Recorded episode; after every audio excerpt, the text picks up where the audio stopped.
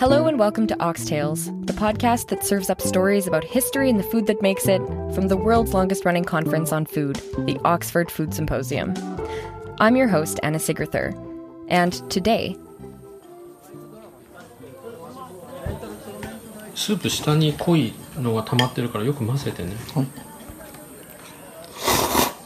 This is Voltaire Cang. Voltaire lives in Tokyo. I work as a researcher in the field of Japanese culture and society. Today, Voltaire is at a hot new ramen shop in his neighborhood in pursuit of two things lunch and one particular sound that goes along with it. I just put the phone on the table, and uh, the person who sat at the table next to me was uh, slurped his ramen loud enough to record it on my phone. But I thought that people were starting to uh, people noticed my phone on the table, so I I I just uh, thought that it would be best not to uh, leave it on the whole time. Voltaire felt it was bad manners to be recording, so his undercover ramen shop stakeout was cut short. Ramen is one of the hottest food exports from Japan right now, with restaurants touting authentic Japanese ramen popping up in cities all around the world. And we're not talking about those $1 packets of instant noodles. This ramen is different, for a lot of reasons. First, the soup is really uh, good. Normally, you get something that is made from uh, pork fat and bones, and also uh, shoyu based, the uh, soy sauce based, and also a miso based soup, Then, of course, there are the noodles, which are very chewy. and then any number of different kinds of tasty add ons. The combinations are endless. And you get uh, slices of pork and uh, some vegetables, onions, and then uh, bamboo shoots, sometimes uh, uh, fish paste, and all these uh, other goodies. This dish of noodles and goodies in a bowl of broth evolved in the mid 20th century. First as a poor man's food that innovated on the cheap to make Chinese noodles, and then into a popular street food for busy urbanites.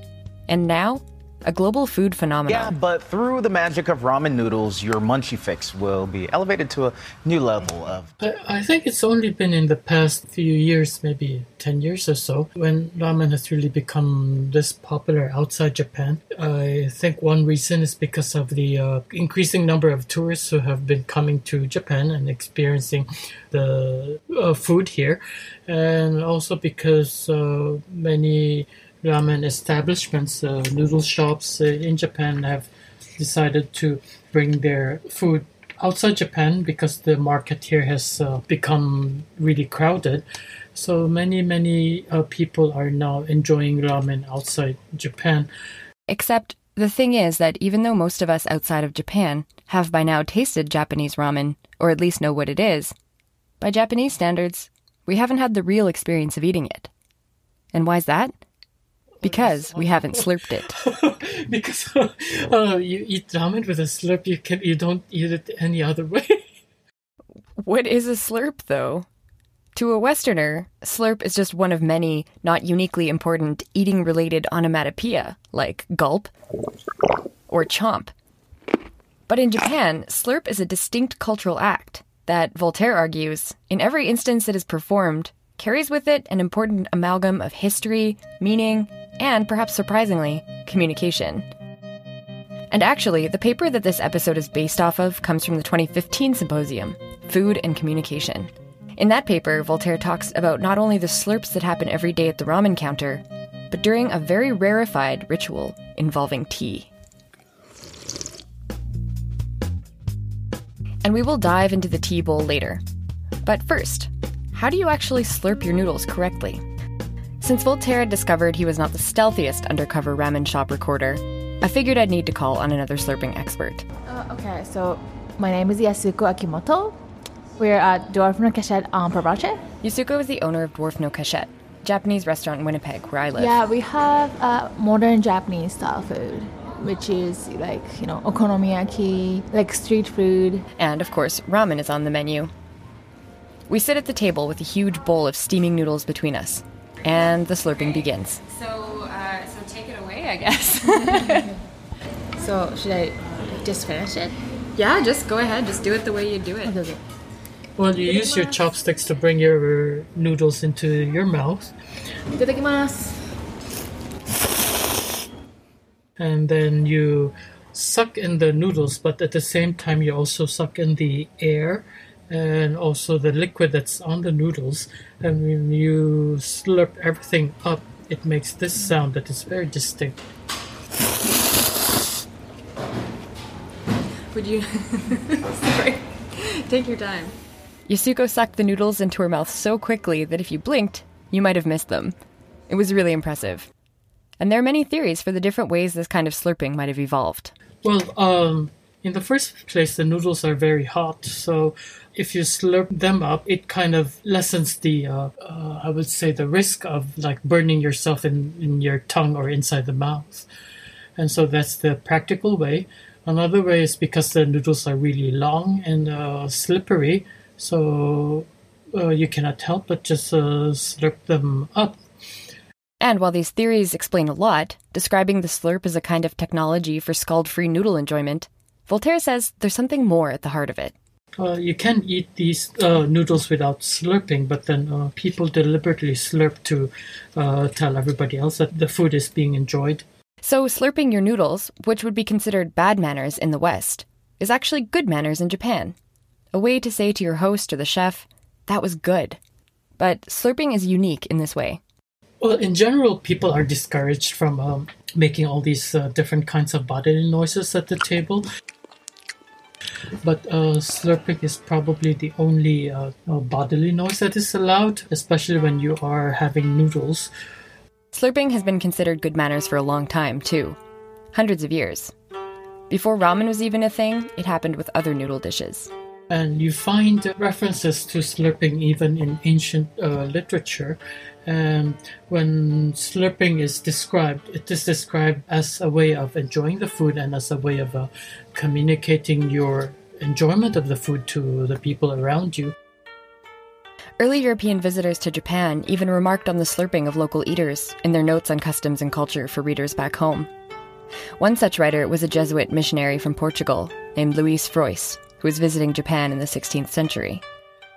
Well, uh, was one of the very few people who were in Japan in the, we would say, the early modern period, non Japanese. And included in his writings are comments about the food and also the way people ate their food in Japan. And there was this section where he described how people in Japan at that time ate their noodles with uh, very big sounds well, meaning that they slurped their noodles, which would be considered very uh, ill-mannered or um, not polite in European society, but it seemed to be a very uh, common thing uh, among people in uh, Japan at that time. Frois seemed to understand that slurping was just part of the etiquette in Japan. But the contemporary English translators of his work? Not so much. Yeah, when his uh, work was translated into English, the translators who described uh, what he just did mentioned that people in Japan now still uh, slurp their noodles uh, uh, in the same way because uh, people here are not taught their manners. But I thought that was a very unfair comment, so I wanted to include that uh, comment of the contemporary translators in my paper. It's not because uh, people here are not taught about manners, it's because it is uh, considered manners to slurp uh, your noodles. The translators made the mistake that unfortunately many people still make today about slurping in Japan. And it seems to poke at a sore spot. There's recently been this online phenomenon called nuhara, or noodle harassment, a shorthand for the anxiety people feel about being shamed by foreigners who supposedly find the sounds of slurping off putting. A lot of people are now saying that nuhara might be the invention of right wing nationalists trying to drum up anti foreigner sentiment, but it still makes a case for the self consciousness slurping provokes. This brings us to another way that we might look at the slurp, and it requires a bit of a broader view. Many Japanese traditions require a certain appreciation for minimalism and beauty of form. think about origami or ikebana, the art of flower arranging. And you could say that Japanese culture, more than most, prioritizes interpersonal politeness and relationships. So maybe the slurp then satisfies both of these principles a minimalist yet expressive means of communication that is meant to reinforce good social relations. This might sound a little melodramatic for slurping your ramen, but it perhaps becomes more true when you consider slurping in its lesser known context, in the practice of the art of cha do. Yes, chado is uh, literally the way of tea. Cha means tea. Uh, do is a way, so it's the way of tea. Uh, people usually call it the tea ceremony, but um, as a tea practitioner, uh, I am one. I sometimes teach it. We try to uh, discourage people from describing it as a ceremony because it's uh, it's a way of life. It's a uh, practice that is for your own spiritual development enhancement. And so we say chado or the way of tea. This tea based way of life has been around in Japan for hundreds of years and has millions of followers. Similar to judo or karate do, the way of tea is a practice of self betterment that prizes balance and individual growth. Well, in the way of tea, the ultimate goal is to serve and be served a delicious bowl of tea, and that's just about it. Voltaire has been practicing the way of tea for about 20 years, which first started for him as an entry point to understanding Japanese culture. Because Voltaire is not originally from Japan. Uh, I was born in the Philippines. Uh, my father was uh, a Chinese Spanish. My mother was uh, Filipino. Uh, but I came to Japan after high school. But by the time I started studying tea, I was already uh, fluent in the language and I already uh, knew that I would concentrate on uh, Japanese society and culture for my uh, field. But I wanted to learn more and to be really into the culture, so I tried to shop around for for one field of training that I could get into. So I, I did try calligraphy, I tried aikido, and all these other traditions of Japanese uh, culture, but tea just uh, felt like uh, the most suitable uh, uh, tradition that I could uh, really concentrate on. I thought that here was something that where you could eat and drink good things at the same time you are learning and and and uh, supposed to be uh, developing your uh, spirituality, your your um, self as a person. Epicurean tendencies aside, it perhaps made sense that someone like Voltaire, who communicates for a living, writing papers and explaining culture to other people, would gravitate toward a cultural practice that has to do with communication itself. Because a cha do gathering, a formal event in which every part of the evening has its procedure, can simply not happen without the communicative slurp. Here is how that happens. You have about three to five guests who come, invited by one host. Guests arrive, enjoy a light meal prepared by the host. It has to be light so that you can enjoy your tea. And then the tea is served, accompanied by desserts. We should mention that the kind of tea used in the tea ceremony also happens to be another Japanese food that Westerners might recognize matcha, the bright green tea powder made from young tea leaves that has become a staple flavoring ingredient at coffee chains. Um, I do not order the matcha latte at Starbucks. I, I, I tried it once because I, I just wanted to find out how it tastes. The host whisks the first bowl of tea for the guests a thick, bitter, dark green suspension of matcha and hot water, the consistency of espresso. Once the tea is whisked, conversation must fall silent, and one bowl is passed around for guests to share. The slurping can now begin.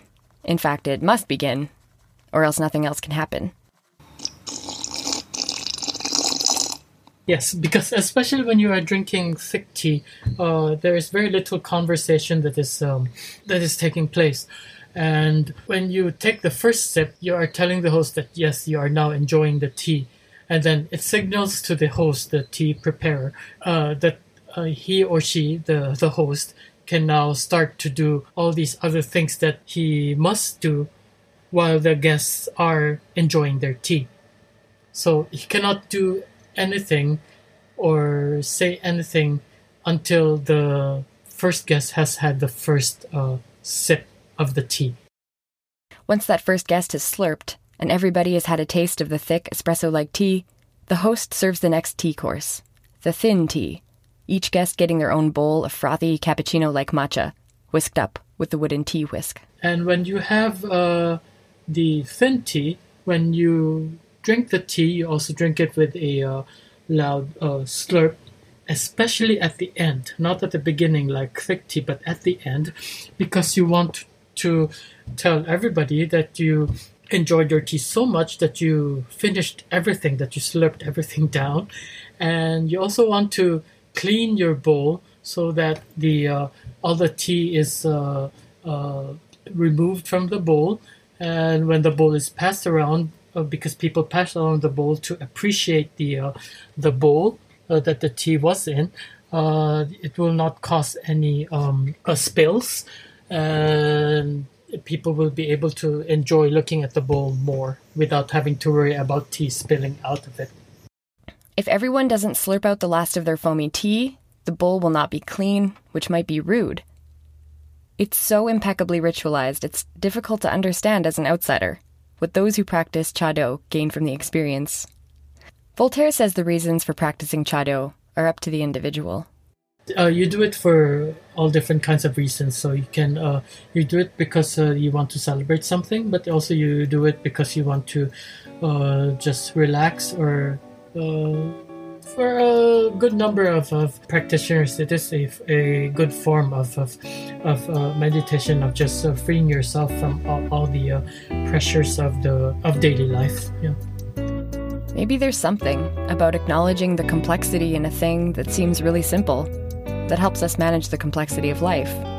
Chado is is one way through the making of a bowl of tea you try to uh, enhance your experience of the moment of of life in general. And so that is why it's called Chado, the way of tea. And slurping?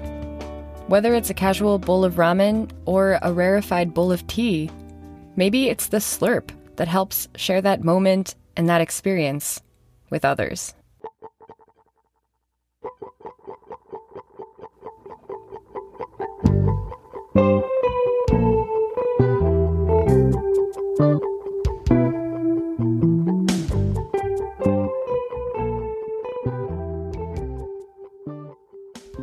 Thanks to Voltaire Cang. You can find his paper from the 2015 symposium on Google eBooks, links provided on our website, oxfordsymposium.org.uk slash podcast. Oxtales is produced by me, Anna Sigrithur, with production help by Thomas Kraus. Editorial oversight is provided by the brilliant Fiona Sinclair and Naomi Duguid. Special thanks in this episode to Yasuko at Dwarf No Cachette in Winnipeg, Canada. This show is made possible both by the Friends and the Board of Trustees of the Oxford Symposium, with a special thanks to Ursula Heinzelmann and Elizabeth Luard. Our theme music is by Thomas Kraus. Other music in this episode was by Ava Glendinning, Toshiko Yonakawa, and Brandon Feitcher. For a complete list of sourced audio, please visit our website. To learn more about the Oxford Symposium, that website again is oxfordsymposium.org.uk. Follow us on Twitter at Oxford Food Simp and Instagram Oxfood Symposium. And if you haven't already, don't forget to subscribe to us on Apple Podcasts or Stitcher, and please give us a review. Thanks so much, everybody, and we'll catch you again next week with some more Ox Tales.